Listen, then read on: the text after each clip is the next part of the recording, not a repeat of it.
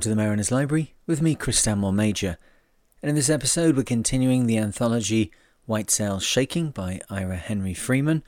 We're on the ninth story, and this is the tenth part of the reading. And if you haven't already, please consider going over to patreon.com forward slash the mariner to help support the podcast, or you can check out the Mariner podcast with all things sailing and seamanship each week, or of course, the Mariner YouTube channel, where you can see gear reviews, how to videos, and me engaged in expeditions and projects all over the world. Now on with the story. 9. The Downhill Run by Richard Maury. Smooth sailing through tropic seas under smiling skies from one paradisical island to another, that's what armchair yachtsmen dream about. It is not often realized at sea. Richard Maury tells of 19 such blissful days coasting down the southeast trade winds from the Galapagos to the Marquesas aboard his 35 foot Nova Scotian schooner Cimba. The cruise, begun in 1933, was not all easy downhill runs.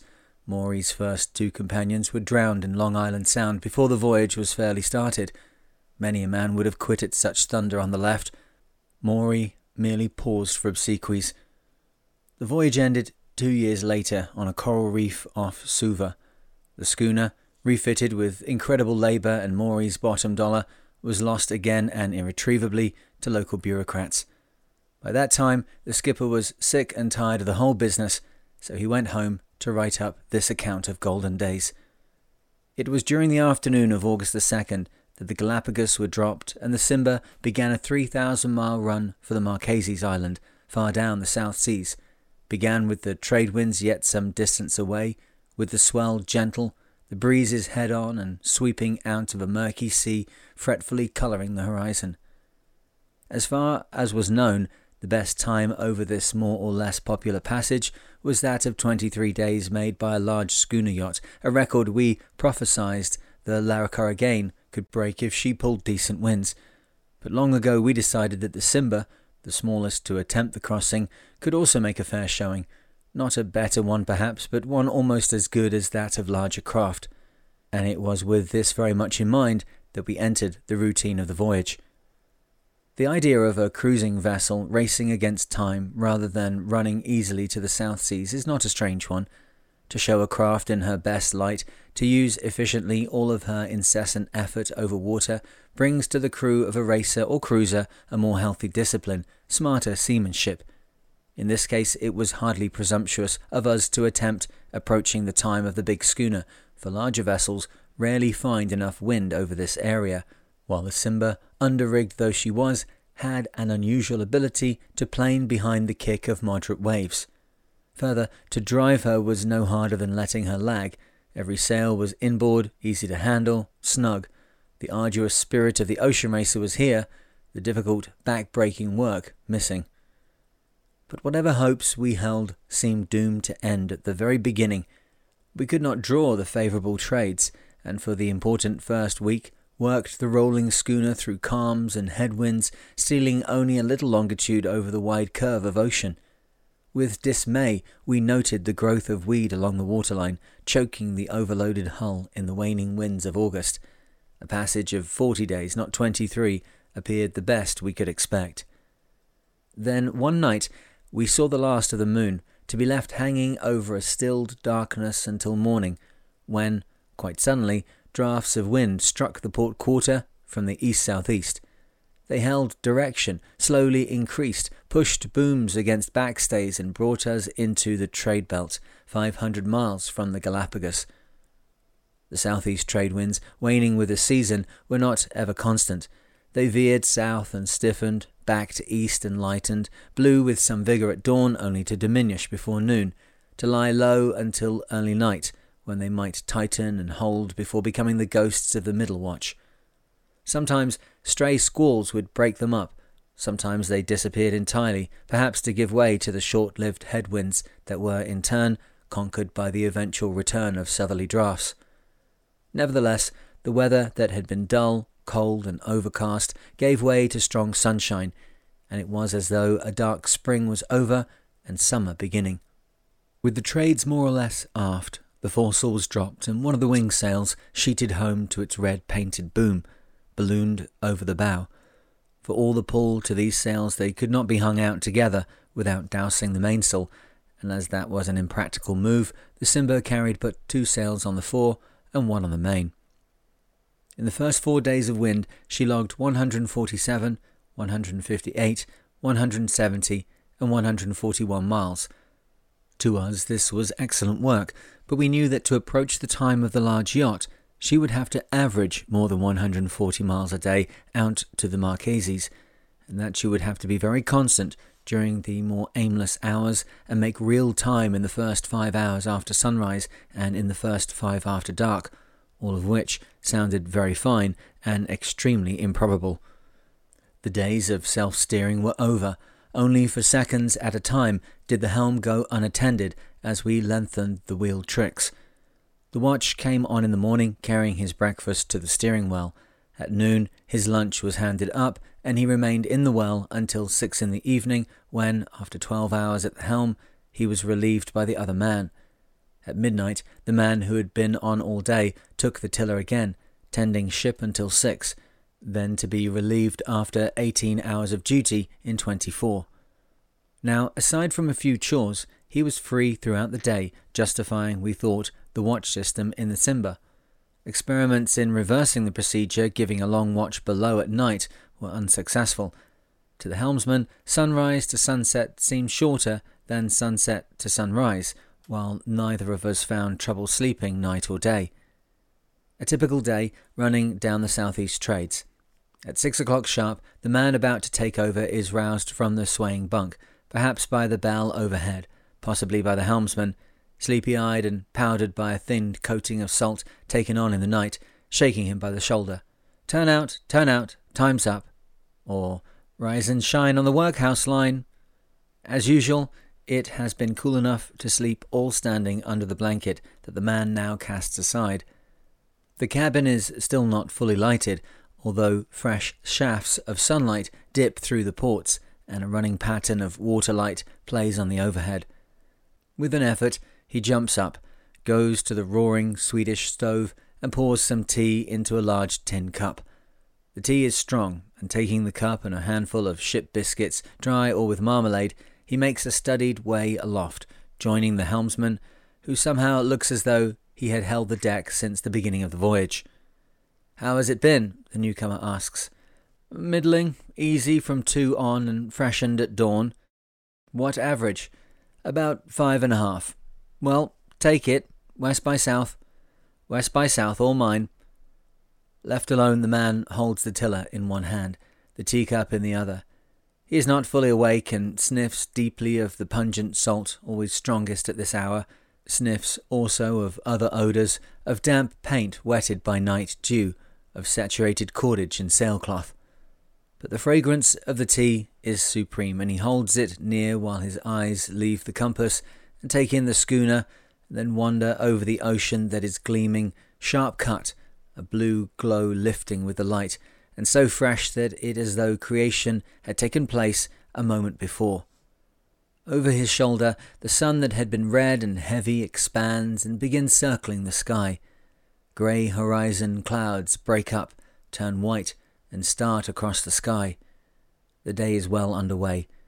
The new helmsman sets his teacup aside, perches on the weather rim of the steering well, which happens to be the port side, and adjusting the foot brace within the well to meet the angle of the diving craft, settles down to the task before him. By ten o'clock, the sun is overhead, the helmsman beginning to feel its heat. Off comes jacket and shirt to leave his body an almost native colour from many watches, protected only by shorts or a pair of cut down dungarees. He wears no cap, but leaning overside, wets a large towel and winds it about his head like a turban, arranging it so that a dangling tail protects the nape of his neck. Every so often, he clamps the tiller in the comb to pour a bucket of cool sea water over himself, then several more upon the steaming decks. The white of the cabin tops and the raised foredeck he wets thoroughly, but the buff coloured waterways and after decks are the main consideration, they are possibly 10 degrees warmer than the white surfaces and sting the soles of his bare feet. And now All ropes contracted by the night's moisture begin to slack off. They must be taken up, but not brutally and all at once, lest the sail roping be stretched and the sails lose shape and set. And so the helmsman unties the main rope hitched to his waist and carefully overhauls all working halyards. The wing boom brace, the preventer, even the lifelines drooping over the stays. Only the rigging lanyards of Italian hemp, more or less impervious to the night, he leaves alone. Returning to the well, he fastens the man rope about his waist, but no sooner has this precaution been taken than the wind shifts a quarter point. He eases the main sheet, goes forward, and adjusts the wing sail. Again he overhauls the halyards, secures them to the pins with by the wind hitches, coiling the running parts with the sun, flaking them down on the cabin tops.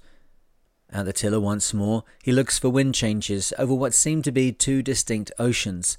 One, the area to starboard and off the bows, away from the sun, which is gay, deeply blue, sharply defined, and the other, to port and astern, sunwards, which is not blue at all, but only a harsh glare of waves rising and rolling, sunlighted, heated, wind-blown. There is no change in sight, so lowering his eyes he gives attention to the black diamond point on an already yellowing compass card. He regards it gravely, with the gaze of a seer into a crystal. Surely he is in a trance as he leans unblinkingly over the little glass instrument, his body wiry, dark, his white turban nodding ever so slightly, but no, suddenly he looks to the weather sea, his glance slowly circling the points of wind effort until gaining the bows. There the hollowed scoop of wing sail is ballooning, apparently pulling like a team of horses, responsible for all those vicious lunges of the bows. But he is not deceived, and looks almost affectionately at the mainsail, that small conservative spread that is accounting for six of the eight knots. From compass to sea, from sea to sails, his eyes wander untiringly, as all the while he keeps balance, eternally adjusting his back to the changing angles of the deck, not to the slow slanting of a big vessel, but to the lightning quick dives, the rapid pitches of a lively schooner smoking her way westward, a clean cut, white sail lost in blue sunlight. Her stern sinks, the furious little bow slashes, noses, lifts, drops, and the stern rises high, do or die. The scene changes as the sun reaches zenith, for, as usual, the trades have eased considerably and the sea is looser, less blue. It's time for the noon sight, always taken by Dombey, always well taken, and we are together on deck. Although that line trailing over the stern is not a log line, but a trawl having yet to hook a fish, we have definite opinions on the day's run. Time has helped us gauge distances, the reckonings of which we pass between us, watch to watch, until noon hour, when, after allowing for drift, they are added together and compared against solar observations. With practice, this system has become more satisfactory than the results from two patent logs, now discarded, and on the present passage we had yet to be more than two or three miles out. So as the sun steepens, one of us estimates the distance run from the last noon at 138 miles, the other at a mile or so more. The sun is taken, and then after a short interval, we learn that actually 141 miles have been put behind. The helmsman stays at his post unrelieved, the man below handing up the lunch before disappearing for the afternoon.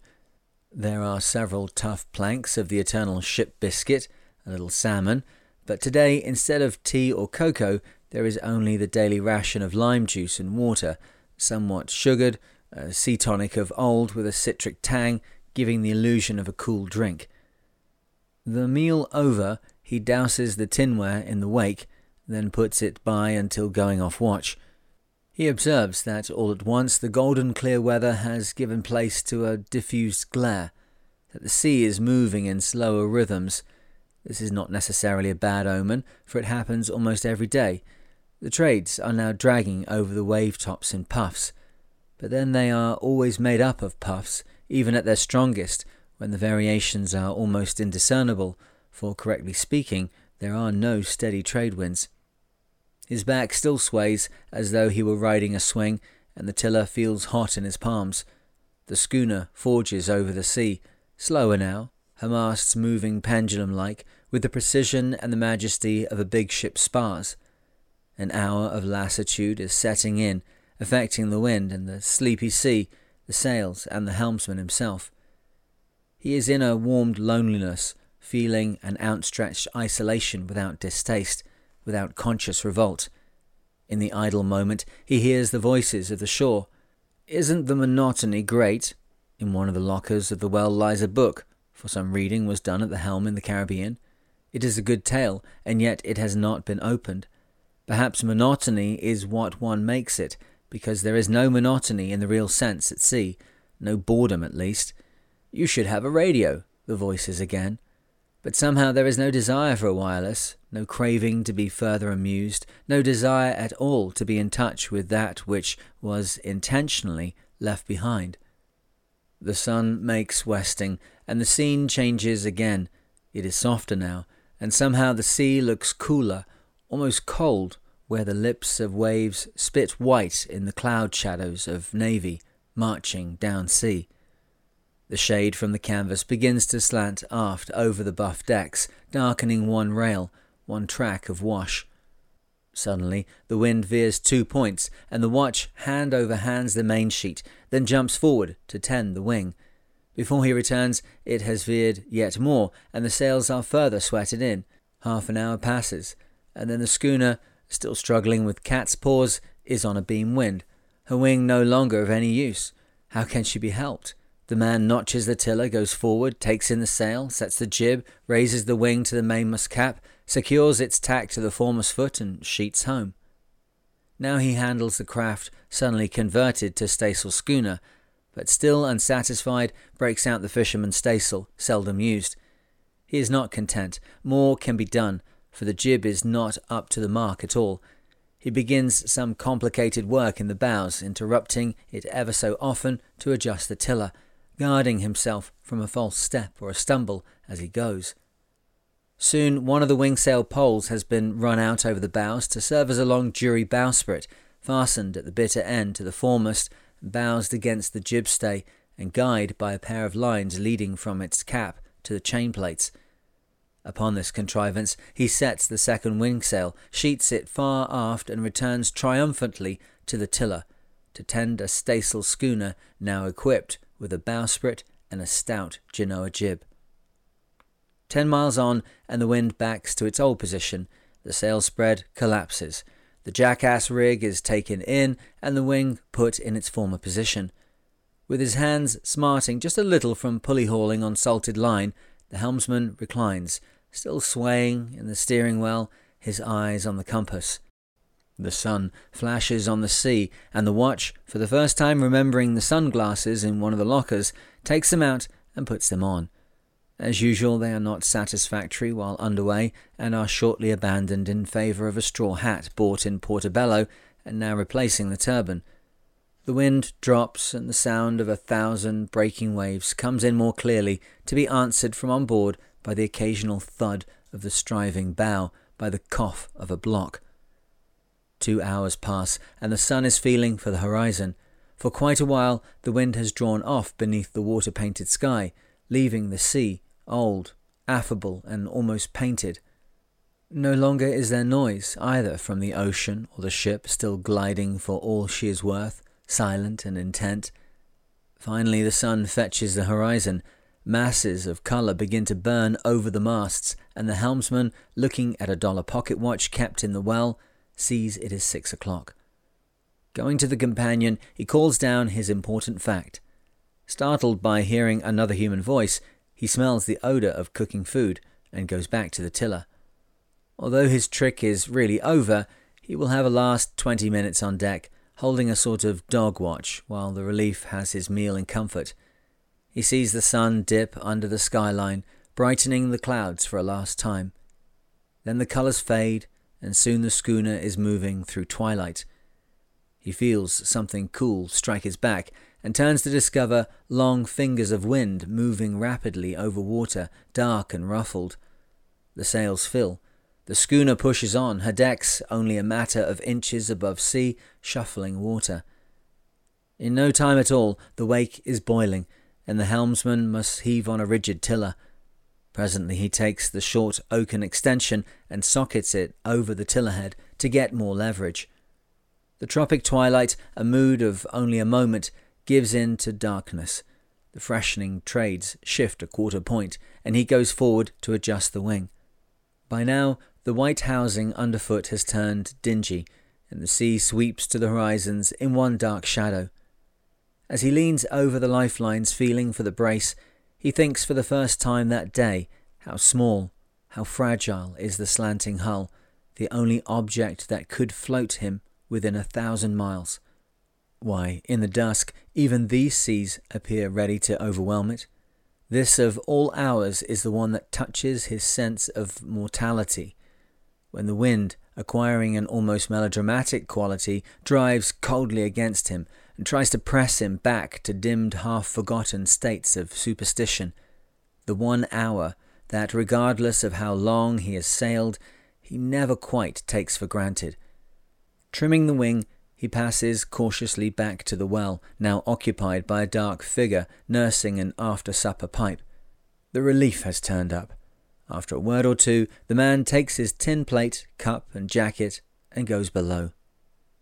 Twelve hours and twenty minutes ago, the time he was last in the cabin, the little Swedish stove was hissing away in its asbestos niche just as it is now. Seating himself before it, he fills his cup with hot cocoa and finds another handful of ship biscuit. But his meal is not the sketchy affair of the previous ones, for there is a stew of beef, onions, and potatoes, enough for two men, and to round it off, half a tin of Singapore pineapple. As there is no such thing as a mess table in a very small ocean schooner, he sits on the seat opposite the bunk, and holding the plate in his lap, continues to sway to the rhythms of the craft. When finished, he takes the mess gear to the companion, and without putting foot on deck, reaches far over and douses them in the sea, now black. There are a few entries to be made in the logbook, a journal to be brought up to date, Cutting strips of British Navy tobacco, he loads and lights his faithful pipe.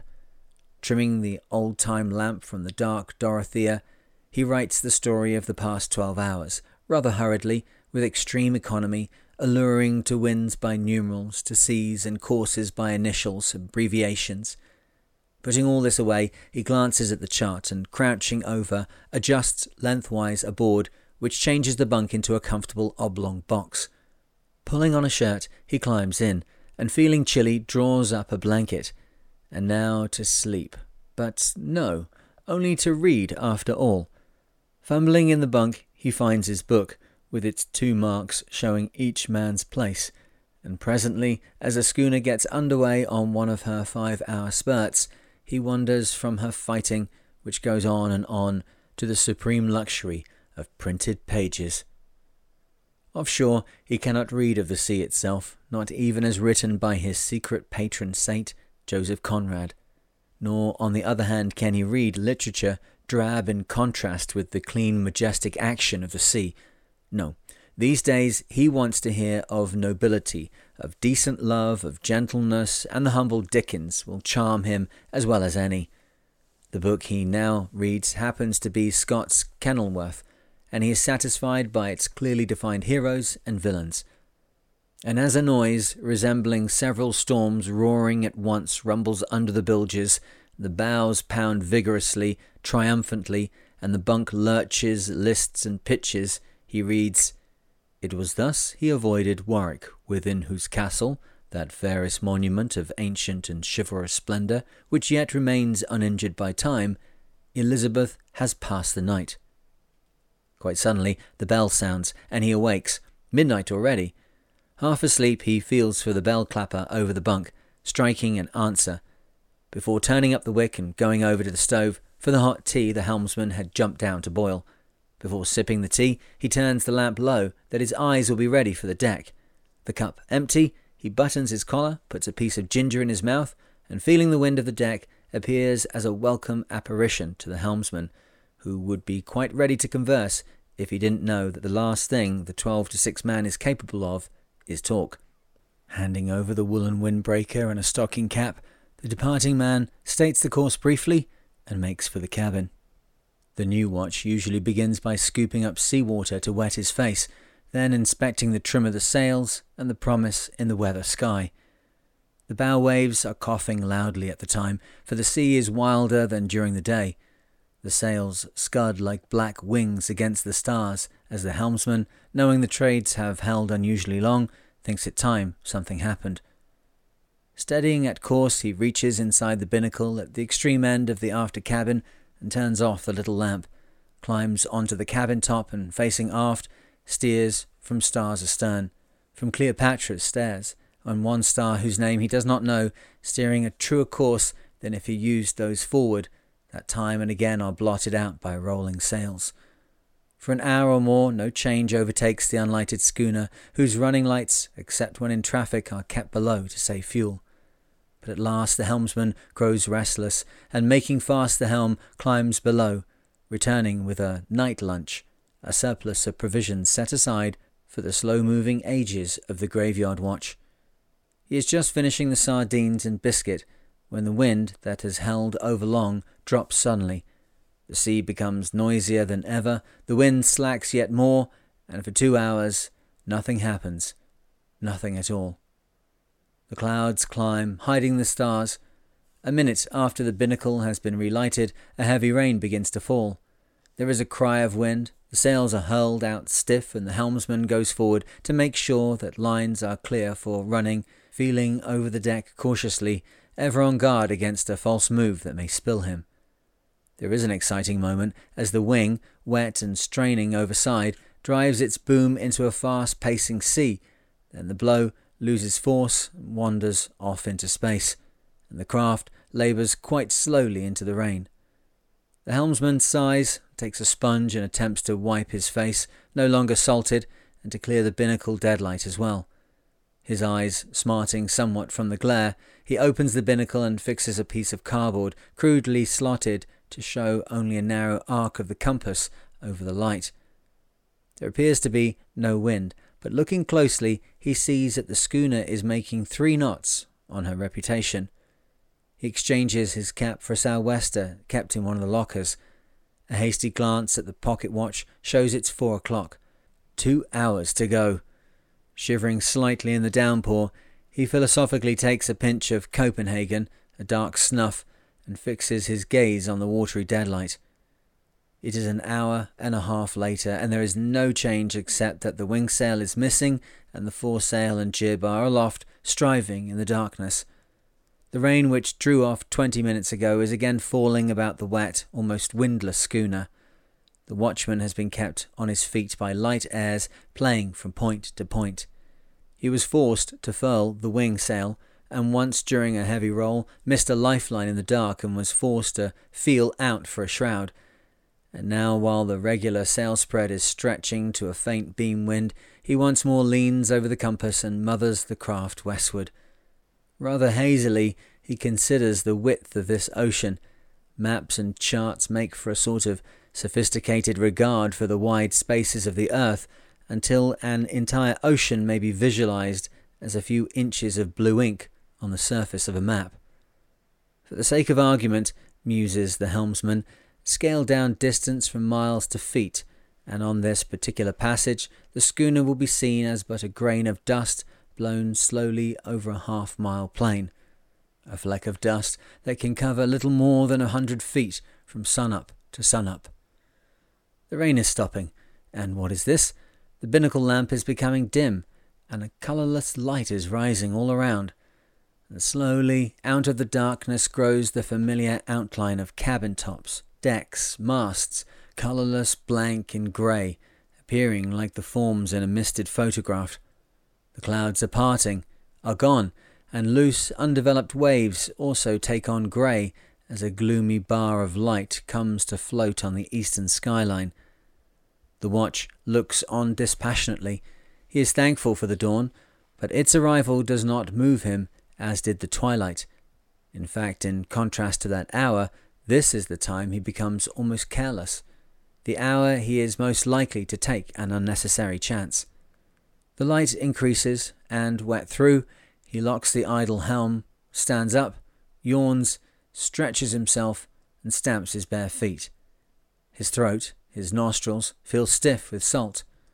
Walking aft, he pulls at the trolling line and sees the empty lure skim water far astern, then turns and with hands on hip regards the schooner. She is still working on the beam airs, still pressing the issue. Why doesn't she stop, for once? With the yellow haze brightening in the east, the man ends his reverie and looks at the time and goes below. The other is sleeping soundly, oblivious of all that has happened since midnight, for on this passage the off man is never roused to handle sail. Taking a match from a waterproof tin, the watchman starts the stove, fills the kettle, and sets it to boil. The noise he makes does not disturb the other. Going on deck, he finds a great change. The sea has become almost blue, the sky cloudless and slick, the schooner white while the sun, just cutting the horizon, is shining on the wet uppers of the sails. Remembering the binnacle light, he douses it, takes off sou'wester and coat, and steers ship until, ten minutes later, on looking at the pocket watch, he goes below, shakes the other, and says, Time's up. Reaching deck, he hurriedly strips to the waist, throws the clothes down the hatch, pulls a mop out of the lazarette and begins splashing bucketful after bucketful of seawater onto trunking and decks, leaving the schooner, which is still talking to the sea, to move for herself. Several flying fish, lured by the lighted portholes, lie on deck amidst a school of minnows shipped in one of the heeling squalls. When the mop has made the white and yellow paintwork shine in the sun, he lays it on the gallows frame to dry and sets about coiling down lines of all description. Presently there is a sound from the hatch, and he sees the relief coming up, bearing tea and biscuits, and heading for the steering well. He joins him. How was it? the newcomer asks, staring at the horizon. He seems profoundly amazed, incredulous at something out there. He is sleepy. Broken up. She's lucky if she ran three and a half. But see, there's a nice little wind making in the south. At this, the relief wakes up. Oh, good. There's some herring below for you. All right. West by south. West by south. All mine. And the watch, after welcoming the new wind slanting over a fresh sea, disappears down the companionway. Working west and south, we drove day after day out to the midway area of our track and began closing in upon the distant islands. The winds neither increased nor grew steadier, and the Cimba strove hard for her daily runs. Once, for a night and part of a day, she was almost becalmed, then pulled a wind and made the second and last 170 mile run. Her speed continued to rush through sunsets and sunrises. Her crew learnt several things. For example, that in small cruisers, long passages are the happy passages, where the crew settle down to a lengthy stretch, responding with some perfection to the rhythms of the ocean, the constant motions of a ship. We learnt that life was kept full by the schooner herself. We never spoke of her by name, but always as she or her, and we never spoke of her affectionately. At times she maddened us, at times she interested us by her repertoire of tricks, and then again she would amuse us by sporting gestures, stubborn and all her own. She had a kind of humble gallantry, and she was heroic but only as simple fishing folk are heroic. Swinging through a series of 125 mile days of fluky trades, the Cimba ran up these successive runs with almost steamboat regularity 141, 167, 148, 146, 149, 148 miles. And now, despite the increased marine growth on the undersides and the low force of wind, it looked as though the schooner, if her luck held, was at least going to tie the 23 day run of the large yacht. Perhaps she had that luck. The speed lay in the lines of the hull, but the luck might well be in her sails cut from the bolts of the great Lunenburger Bluenose, a charmed fisherman, a fortunate ship notorious for her speed. From dawn to dark, her two or three triangles swung over the sea, bellied before the trade, drooped in the variables. A typical entry from my journal. Latitude 6 degrees 55 minutes south, longitude 118 degrees 53 minutes west. Strong trade from sunrise on, blowing hard, turning the sea near black. Squalls from the southeast, before noon killing trade. Bunted wingsail and set foresail as wind hauls aft at noon, no go. Wind shifts and we shift again. Tonight, squalls, lightning, and confused sea. With runs of 169 miles, 151, 147, another 147 and 146 miles, the Cimba reached for landfall.